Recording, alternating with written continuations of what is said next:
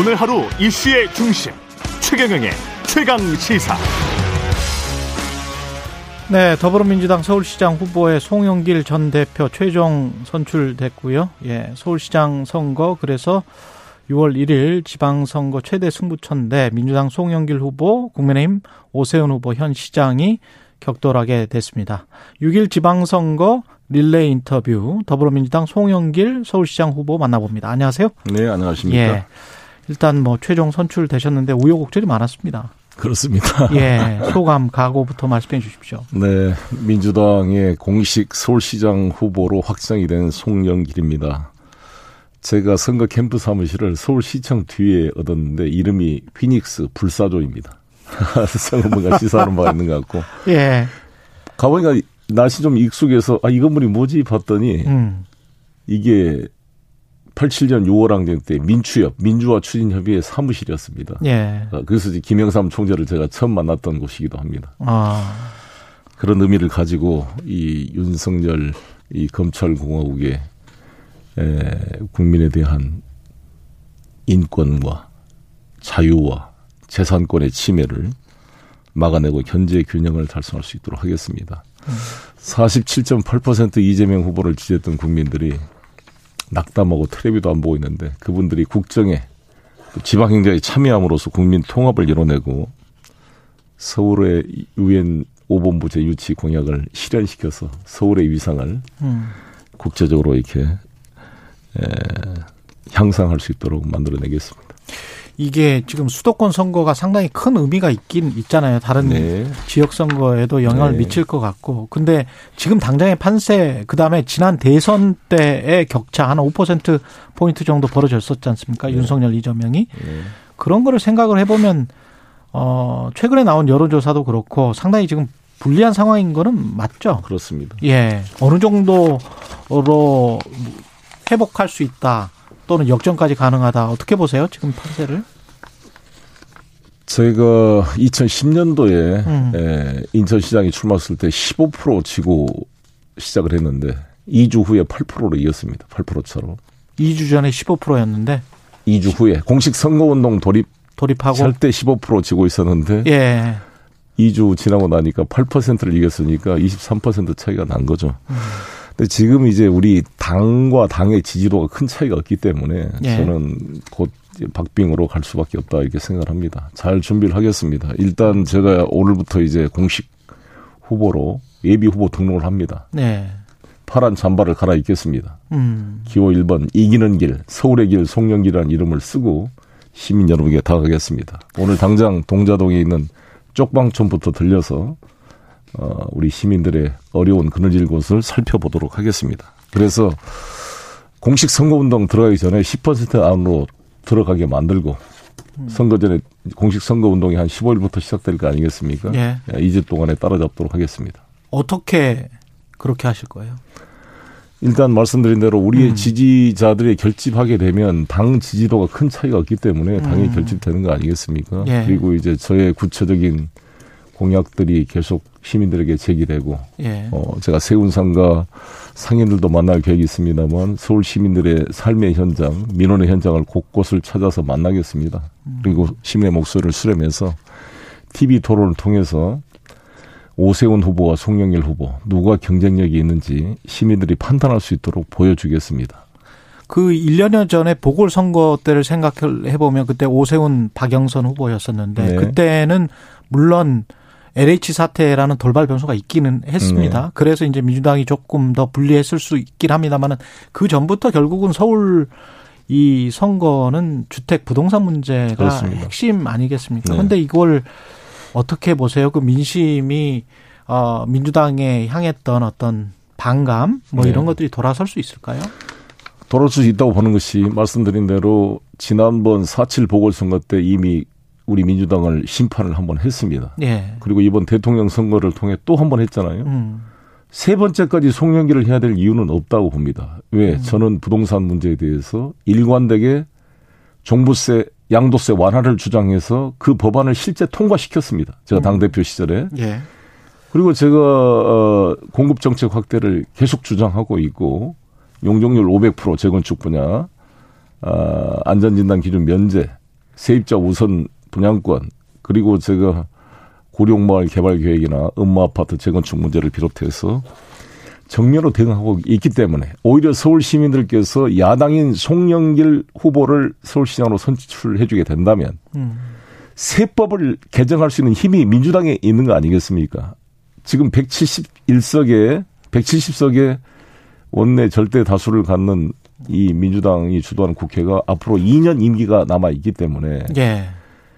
제가 서울시장으로 당선된다면 서울 시민들의 요구를 잘 수렴해서 법과 제도를 바꿀 수 있는 힘이 있는 후보가 송영길 후보다 이 점을 잘 설득하고 있습니다. 세법 개정이라면 좀 구체적으로 이야기를 해주시면 당장 양도세 관련이나 종부세 관련한 이 법을 예. 완화시켜야 될 거 아니겠습니까? 어. 예. 제가 종부세 1인 1주택은 사실상 폐지시키자. 음. 초고가 주택을 제외하고는 이걸 예. 제안하고 있습니다. 대통령 시행령이나 규칙만으로는 바꿀 수 있는 게 없습니다. 한정적이기 때문에 예. 그래서 양도세나 종부세 이런 것들을 바꾸려면 근데 이제 유주택자 위주의 그렇게 되면 정책이 되는 거 아닙니까?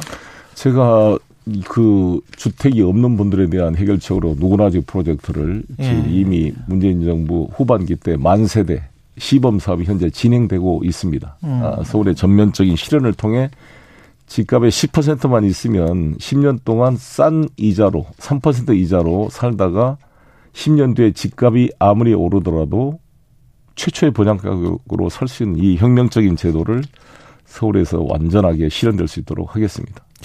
그 후보로 나오셨기 때문에 일단 서울 지역에 대한 이야기를 쭉 여쭤보고 네. 나중에 중앙정치 여쭤볼게요. 예, 예. 그 오세훈 시장이 지금 한 1년 했는데 네. 어떻게 평가를 하십니까?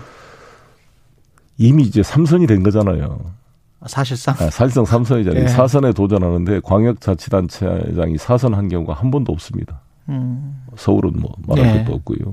그리고 저도 광역자치단체장을 해보니까 이게 아이디어가 고갈됩니다. 음. 한두 번, 두 번 정도 하게 되면. 예. 그래서 저는 새로운 변화가 필요하다고 생각이 들고, 오세훈 시장께서 1년 기간이 짧기는 합니다만, 특별하게 보여진 게 없고 계속 화려한 그림, 그림만 지금 계속 그리고 있는 것이 아닌가 이렇게 생각이 듭니다. 근데 역으로 지금 이제 집권 여당이 될 것이기 때문에 국민의힘 네. 후보들 같은 경우는 윤석열 정부, 윤석열 대통령과 힘을 합해서 중앙정부와 긴밀한 협조 아래 뭐 예산 편성을 우리가 더 잘 해올 수 있다. 뭐 이런 거를 가지고 이제 말씀을 많이 하시더라고요. 경기도도 그렇고 서울도 그렇고. 다 집권당이면 당연히 그렇게 예. 홍보를 하죠. 근데 다 일장일단이 있는 것이 음. 법과 예산은 국회가 통과돼야 확정이 되는 거 아니겠습니까? 음. 아, 무슨 물론 대통령도 법안 제출권이 있지만 입법권은 국회에 속하고 예산도 예산안은 정부에서 만들겠지만 가감하고 삭제하고 모든 것 최종 결정은 국회가 가지고 있기 때문에 예.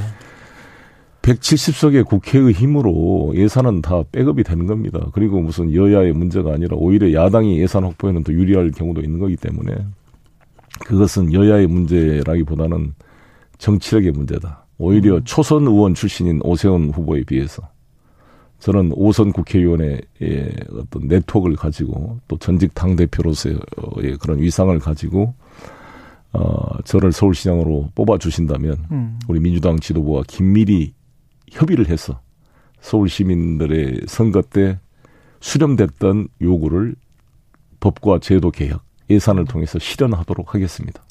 그 김진애 경선 후보 그 경선에서 맞섰던 후보는 네. 인터뷰에서 그런 이야기를 하더라고요. 용산 집무실 이전 때문에 네. 용, 용산뿐만이 아니고 강남권까지 개발의 제한을 받게 된다. 집무실 이전이 오히려 서울 시민들의 개발 그다음에 제대로 된 어떤 재건축 이런 것들을 막을 것이다. 이런 이야기를 하던데 그런 같은 생각이세요?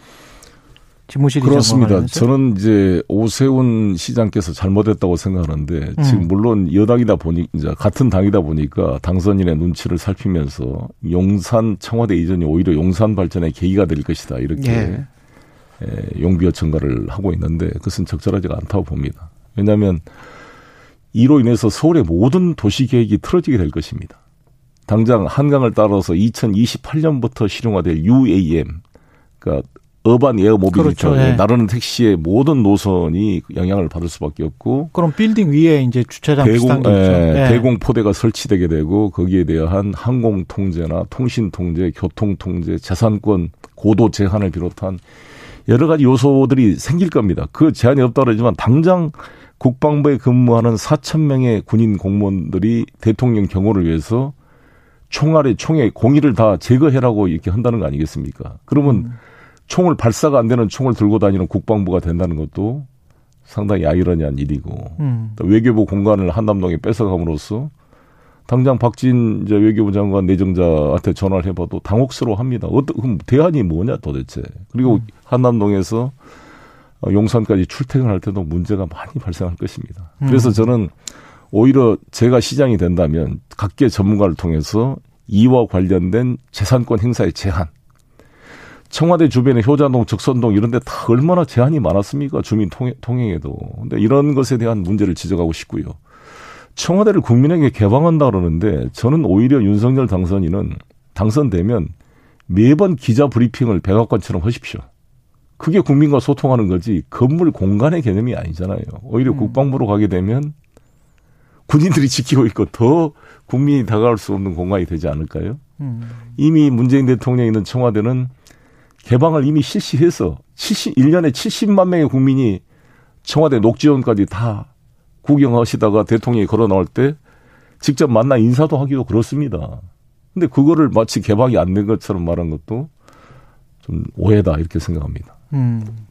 내각 인선과 관련해서는 어떻습니까? 인사청문회가 이제 이번 주부터 본격화되는데 그래서 저는 시- 서울 시민 여러분께 호소하고 싶은 게 음. 저희들도 뭐 잘못한 점이 있고 마찬가지로 어떤 권력이든지 남용됩니다. 그래서 민주주의 원리가 원리가 삼권을 분립시켜서 견제 균형을 시킨 거 아니겠습니까? 예. 아, 그렇기 때문에 조국 장관 문제를 가지고 그렇게 표창장 위조의 아빠 찬스로 조국 장관 가족을 거의 도륙을 내듯이 수사를 했던 이 검찰 그걸로 인기를 끌어서 대통령이 된 이 윤석열 당선인 초기 내각을 보면 조국은 저리 가라는 그러한 내로남불이 드러나고 있는 거 아니겠습니까? 김호용 장관 문제, 이상민, 뭐 각장 아빠 찬스, 사회 이사 내각 이런 것들에 대해서 적어도 양심이 있다면 같은 기준으로 검증하고 평가받아야 된다 이렇게 생각합니다. 예. 그리고 다른 정치 문제 중에 하나가 이재명 고문 차출설 이거 계속 음. 나오고 있는데요. 성남 분당갑 네, 아, 또는 인천 계양을 네. 어떻게 생각하세요? 저는 일관되게 어 이재명 고문이 지난 대선 때 에, 얻었던 1,600만 표 이상의 득표했던 국민의 마음을 이번 재보궐선거나 아, 지방선거의 민주당의 승리를 위해 같이 참여해야 된다. 그 형태는 어떤 식으로 할 건지는 에, 이제 공론화 과정이 필요하다 이렇게 생각합니다. 그렇군요. 그리고 정치 문제 하- 하나만 더 네. 여쭤보고 어, 정책 문제 마지막으로 여쭤보고 끝내겠습니다. 그 사면과 관련해서는 계속 이름이 나오지 않습니까? 이명박, 김경수, 뭐 이재용, 정경심까지 나오고 있는데 해야 된다고 보십니까? 대통령이? 글쎄요, 뭐 대통령 사면권은 신중해야 된다 보- 봅니다. 헌- 예. 헌법적 권한이긴 하지만 이명박 사면에 대해서는 상당한 국민적 반발이 있지 않을까 이렇게 생각합니다. 음. 아, 그리고 그것을 왜 윤석열 당선이 인의 요구에 굴복해서는 안 된다. 저는 이런 생각을 가지고 있습니다. 아, 당선인의 요구에 굴복해서는 안 된다. 음. 그리고 그 내놓은 공약 중에 이런 게 있더라고요. 재택 연계형 주 4일제 네. 도입. 음, 이게 이제 노동시간 단축 효과로 이어질 수도 있다. 뭐 이런 생각이신가요? 주 4일 근무제로 가기 위한 중간 단계로서 음. 어, 재택근무 하루를 보태서 4 플러스 1로 해보자는 거죠. 음. 코로나 때 이미 실험을 해봤고 저도 국회의원 외교통일위원장 시절에 저희 직원들을 그렇게 해봤습니다. 서울시만 일단? 예, 서울시에서 이제 부분적으로 실험해서 미비점은 보완해가지고 확대해 가겠습니다. 예. 마지막으로 서울시장 왜 송영길이 돼야 된다 말씀해 주십시오. 우리 국민들의 에, 힘을 모아서 국민 통합을 이뤄내겠습니다. 0.73%로 모든 권력을 독점하고 나머지를 배제하고 윤핵관 중심으로 국정을 끌어가는 것은 대한민국의 에너지가 모일 수가 없습니다. 나머지 국민들의 마음을 서울시장을 통해 모아내고 서울이 기존의 그런 패러다임을 벗어나서 유엔 5본부 유치와 부동산 문제 해결로 어, 지방과 경쟁하는 서울이 아니라 파리, 런던, 동경, 북경과 경쟁하는 글로벌 도시 서울을 만들어 우리 청년들의 국제 관계 일자리를 2만 개를 만들어내고 10조 이상의 경제 효과가 달성될 수 있는 평화가 보장되는 어, 국제 도시 서울을 만들어 보겠습니다. 예. 송영길 더불어민주당 서울시장 후보였습니다. 고맙습니다. 네, 감사합니다.